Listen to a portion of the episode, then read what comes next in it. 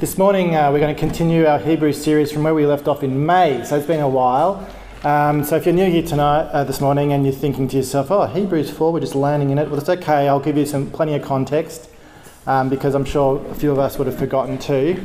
Um, and I need to give a disclaimer that um, because I've just been in Palm Island last uh, this last past week, um, I feel I need to talk about it as we go. So um, I'm going to try and mash together Hebrews 4 14 to 510 with uh, my experiences in Palm Island. This will be the very first sermon you've ever heard which does this, so you, you have very unique experiences at Merri Creek Anglican.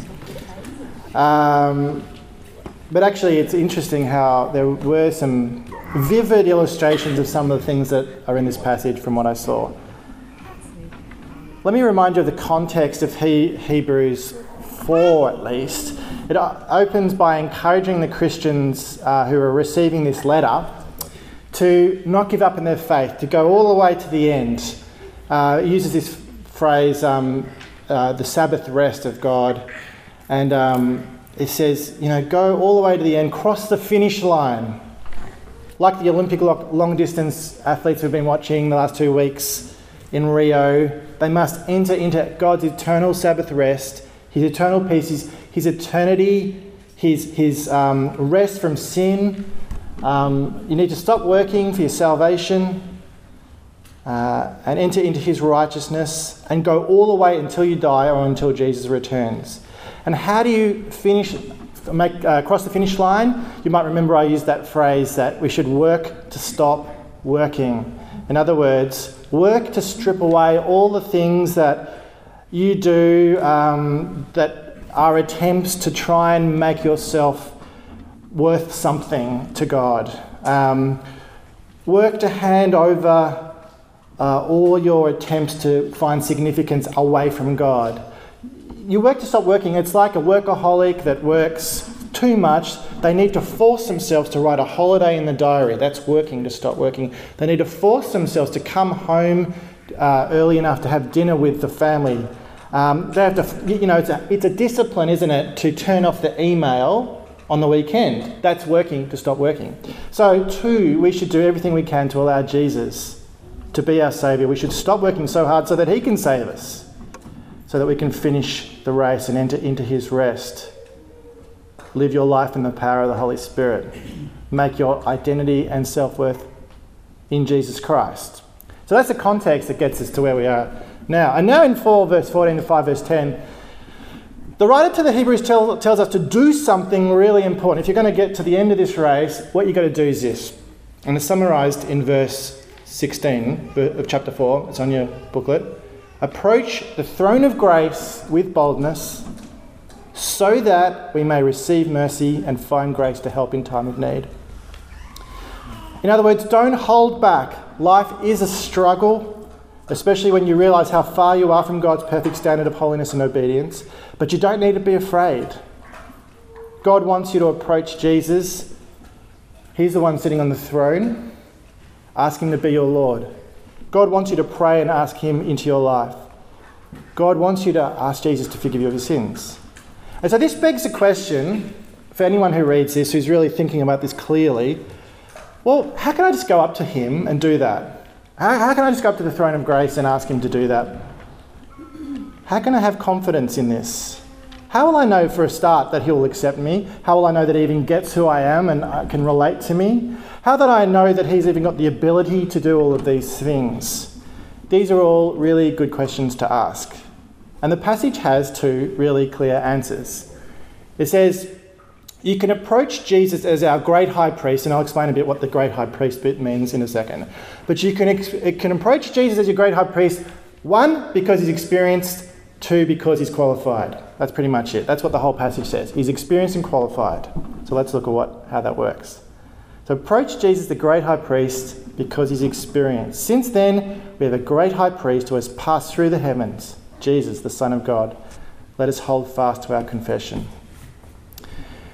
So, who's this high priest? The high priest was the, the supreme religious leader of Israel. Uh, it's an office of high priest that is um, hereditary. It went through one of the tribes of Israel. Um, it started in Aaron, um, the person of Aaron, the brother of Moses, in the Levite tribe. And the high priest had to be a whole person, like without physical um, problems, physical defects, and they had to be holy in their conduct. High priest was a bit like the archbishop in that they oversaw all the other priests that were subservient to them. And the high priest could do what the other priests did in offering sacrifices, but only spe- certain special functions were given to him. And the Hebrew people would go to this high priest in order to know the will of God. The high priest had a special role to offer a sin offering, not only for the sins of the whole congregation or of the whole people, but also for himself. And the most important duty of the high priest was to conduct the service of the Day of Atonement, the 10th day of the seventh month of every year. Only he was allowed to enter into the temple, into the most holy of places, behind the veil to stand before God. And then, having made a sacrifice for himself, because he was a sinner, he had to do it, then he would make a sacrifice for the people. He would bring the blood into the Holy of Holies and sprinkle it on the mercy seat during the year that had just ended. For the, sins, for the sins committed during the year just ended. And the writer of the letter to the Hebrews builds a case through this whole letter that he says, Well, you, you know about the high priest that we've had since the time of Moses, you know, or since Aaron, his brother. But now Jesus, he's the great high priest. He's the high priest of high priests. Jesus has offered the ultimate sacrifice for sins, which is himself. This is a sacrifice that's perfect, it's once and for all. Through Christ's sacrifice for us, we are made holy. By entering God's presence on our behalf, Christ has secured for us an eternal redemption, it says later in Hebrews in chapter 9, verse 12. Paul the Apostle says it in a different way. He says, For there is one God and there is one mediator between God and men, the man Christ Jesus. 1 Timothy 2, verse 5. Now, you might remember that this whole letter of Hebrews, uh, the letter to the Hebrews, is written to a bunch of Jewish Christians who are starting to be a little bit unsure about their Christian faith. They, they're starting to think, I'm not sure if I can trust in Jesus. I reckon it might be easier to go back to my old religion and do the law and just fulfill all the kind of requirements that my forefathers kept in, in their religious duties as Jews. Some of them were wondering whether or not Jesus is the ultimate mediator. Can he really forgive sins?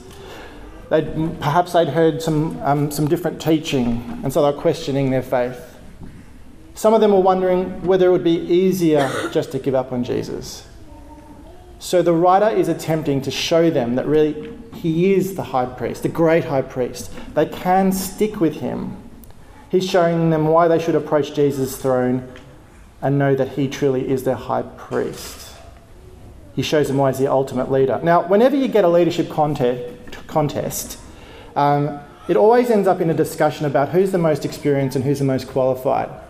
So you'll see in the American presidential race, and I've mentioned this before, I'm obsessed with it. Um, uh, why Hillary Clinton? She's the most experienced. This is what this is the argument the Democrats put in.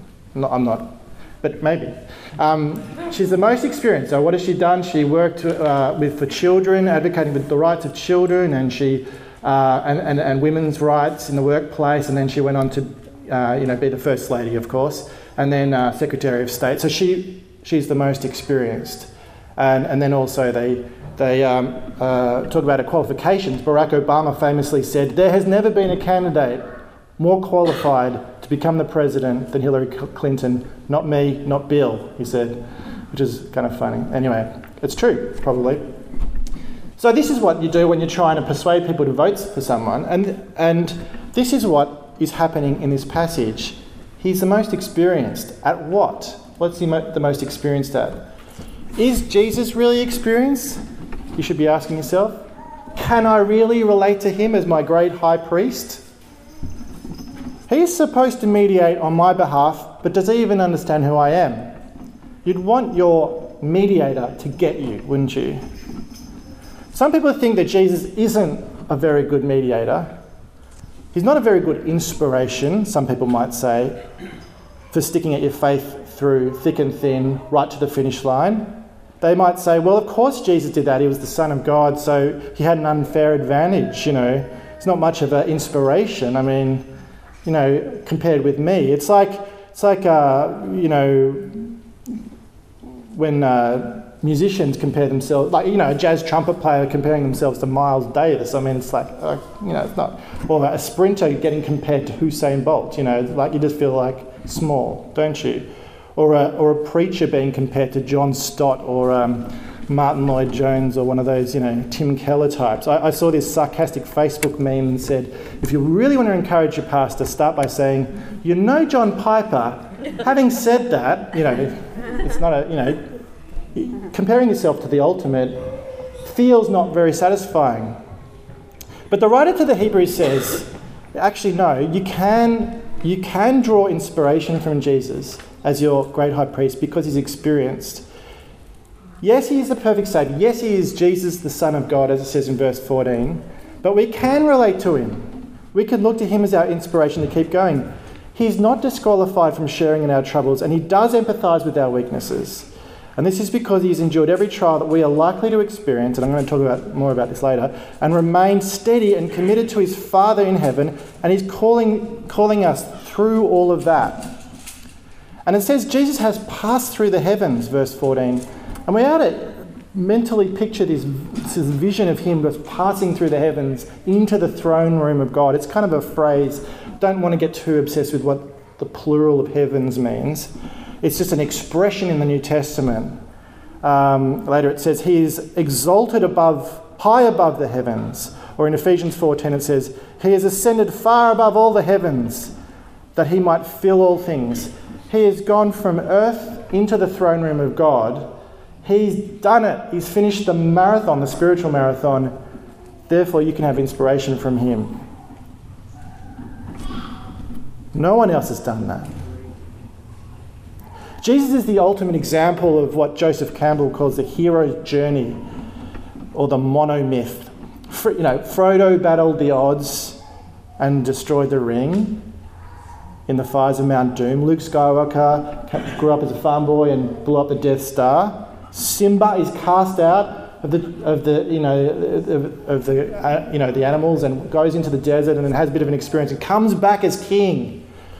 These are just hero stories in pop culture, but because they show the hero fighting against all odds, we, we can connect with that. But Jesus is the ultimate hero in that respect. And the difference is, of course, that, it, that it's a true story. Therefore, in Jesus, we have a powerful motivation for persevering in faith, in obedience. Look at what he went through and where he ended up.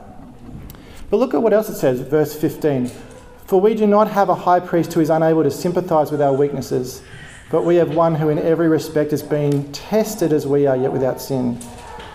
So we've got to remember just because he went through into the throne room of God, it does not mean that he's any less human.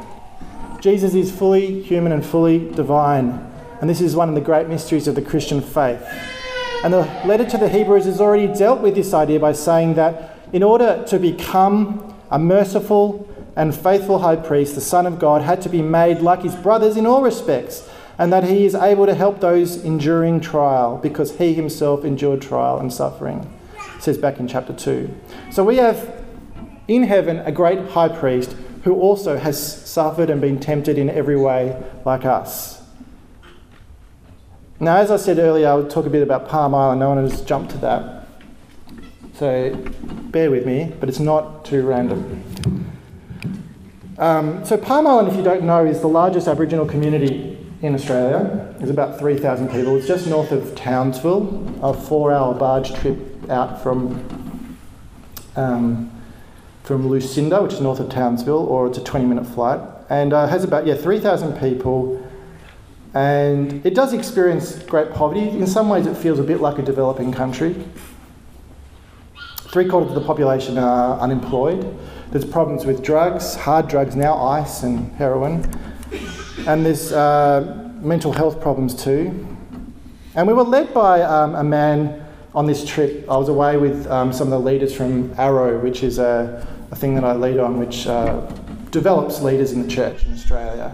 we were led by a, an organisation called Australians Together that builds relationships in the church between Indigenous and non Indigenous people. And the leader of the group that we went on was called a guy called Richard Cassidy, who's a traditional owner of Palm Island, an Indigenous man. He's also a Uniting Church minister. Uh, now, Palm Island is far enough away from the mainland that life is really tough. Everything is expensive. We went into the supermarket, everything's like three times the price of a Melbourne supermarket. And that's not an exaggeration because it's so difficult to get there and the population is small and people don't have much money. Um, there's also nothing much to do. There's no sport teams anymore. they used to be. Um, you know, people don't have employment. Um, so there's this kind of a feeling of depression around the place. Any kind of progress that is made there, they say it feels like three steps forward, two steps back. In addition, the island isn't one language group uh, because of his, for historical reasons. 42 different language groups were mixed together onto the island. So many of the people don't even own the island in terms of a, in a tribal sense as theirs, you know but just because of historical reasons, they live there now. So, uh, one of the consequences of that is there's rubbish everywhere. Um, people don't care necessarily about leaving their rubbish. So, you'll be in a pristine, you know, area. Normally, you know, in, in the rainforest, and there'll be cans of beer everywhere. That's one part of the picture. The other part of the picture are the people that we met. Local people like Richard Cassidy who have amazingly enough, a passionate faith in Jesus. Despite the struggles, despite the sadness in their stories, despite the fact that they have sons in jail, I met one guy who has four sons in jail, he was telling us, relatives on drugs, yet they trust in Jesus. So many people on the island. Uh, on the monument right in the centre of the square, there, there's a thing that tells the story of their, of their island, and at the end it says, we believe we have lasted all this time because of our strong faith in God. Uh, there's strong Christian activity on the island amongst the people. Um, and I think one of the reasons why they, Palm Island people who are Christians can relate to Jesus is because they see a Saviour who has suffered like them. They see a Saviour who they can relate to in a way, maybe more so than we can as wealthy, comfortable people.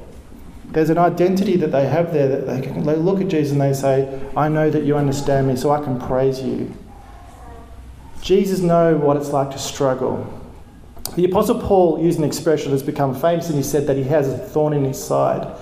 So, all through the Apostle Paul's life, he had this thing that he struggled with and he doesn't name it, which is probably a good thing because it means that we can identify with that. It's, you know, because we all have a thorn. And there's one thing that I've learned as a pastor is that you get to know someone, they've got a thorn or, or several. It's that thing that you struggle with in your life. If, you, if you're struggling with something, don't think you're the only one. Um, perhaps you are lonely, you've got a broken family, perhaps relationships, anxiety, uh, an addiction, feeling of worthlessness, divorced, insecurities, desperately want your life to change, to go in a different direction, sexual addiction, and so on and so on and so on. Everyone has a thorn, everyone in this room. If we dig, if we dig, if we sit down with you long enough, the thorn will appear. If you are a teenager or a young adult and you say, I don't have a thorn, don't be foolish. You just don't realise that the thorn is around the corner if it's not there already. You know, sometimes young adults can live in this illusion in, their, in your early 20s where you go, life is so amazing, and yet you haven't yet been rejected from your job. You haven't yet, you know, know what it's like to struggle with loneliness. You haven't yet um, had, had some kind of chronic illness come into your life or into a close relative or friend's life. Maybe you haven't yet faced up to the suffering around you because a bit blinded to it. It will come. Uh, he comes with age. So whether you've already realized your thorn or you're yet to realize your thorn, it will come. And at that point, you need to know Jesus struggled right from the moment he was born. Born into a political, unstable environment, his parents were refugees straight away. He was a refugee straight away. When he was in his ministry, he was tempted by the devil like no one else has been before. He was emotionally affected by the death of his close friend Lazarus and the general suffering around him. There were plots to kill him, his disciples betrayed him, and he was unjustly arrested and executed on a Roman cross. There's a few thorns. So he knows what it's like to struggle as a human being. He understands your struggles. He is qualified to be your great high priest because he is experienced. He's experienced in a transcendent divine way because he's gone through the heavens into the throne room of God, but also because he's lived the life of a full human being. So, whatever your mix of the fall is, or whatever your thorn in the side is, here is what you must, must do approach the throne of God, of grace, with boldness, so that you may receive mercy and find grace to help when you are really struggling. Well, secondly, and I'll spend less time on this, he's experienced, but he's also qualified. We don't often think about Jesus' qualifications. He didn't go to uni to prove himself to be the Messiah or the great high priest, yet Hebrews makes this argument. When we were in Palm Island, um, we were travelling around with this man I said earlier, Richard Cassidy, the, the traditional owner. It was the land of his great grandparents. He could do an official welcome to country for us. And this gave us a privilege of access to the community as white people. Normally, when white, well, dressed, middle class people walk around Palm Island, what happens is people look at them and say, What are you here for? You know? And that actually did happen to us a few times when we were on our own because we were sent out on our own.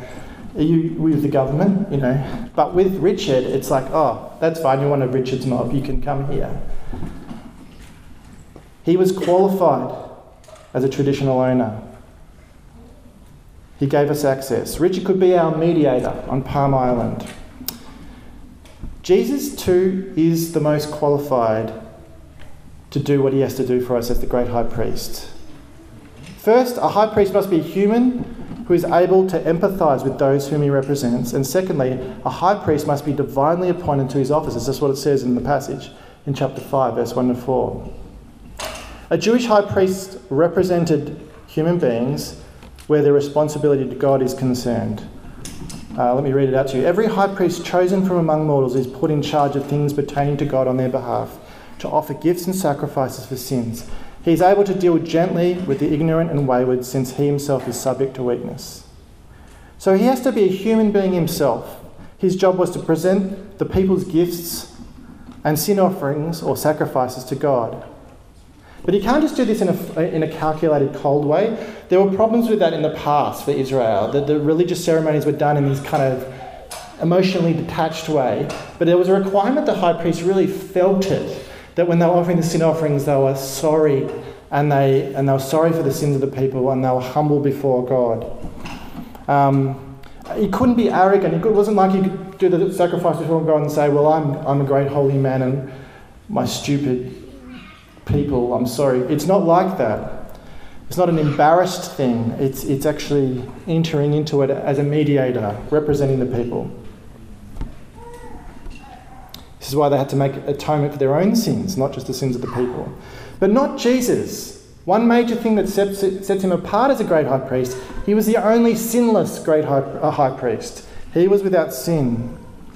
He could do this with a perfect approach, the per- perfect empathy, the perfect understanding. Listen to verse 7 and 8. In the days of his flesh, Jesus offered up prayers and supplications with loud cries and tears. You don't think of Jesus you know, often as the emotional priest, but that's what he is. To the one who was able to save him from death, and he was heard because of his reverent submission. Although he was a son, he learned obedience through what he suffered. At the Garden of Gethsemane before his arrest, Jesus wept and sweated blood. He struggled with what he must go through. But out of love for his Father in heaven and love for his people, he was obedient. So he's qualified. He's experienced and he's qualified. He fulfills that part of the qualifications to be a human being who can empathize on part of people. He learned obedience through suffering. This didn't mean that he was once disobedient, then he learnt to be obedient, but rather the suffering that he experienced is linked to the obedience. Uh, you know, when Jesus came to be baptized to John the Baptist, John the Baptist said, I don't need to baptize you, you're sinless. But he said, No, actually, I need to do this to fulfill righteousness. And the things that Jesus did and experienced um, that sort of made him the Son of God and made him the Messiah actually were closely tied in with suffering. His sufferings were the necessary price of his obedience. They were part and parcel of his obedience. This is how he fulfilled the will of God. And this was a learning experience. He's qualified. He's also qualified because he's called by God. So high priests can't just nominate themselves. You don't earn the right to be the high priest. You can't set yourself up as a high priest. And so Jesus didn't set himself up as the great high priest either. He's called by God. Look at verse 5. So also Christ did not glorify himself in becoming a, a high priest, but was appointed by the one who said to him, You are my son, today I have begotten you.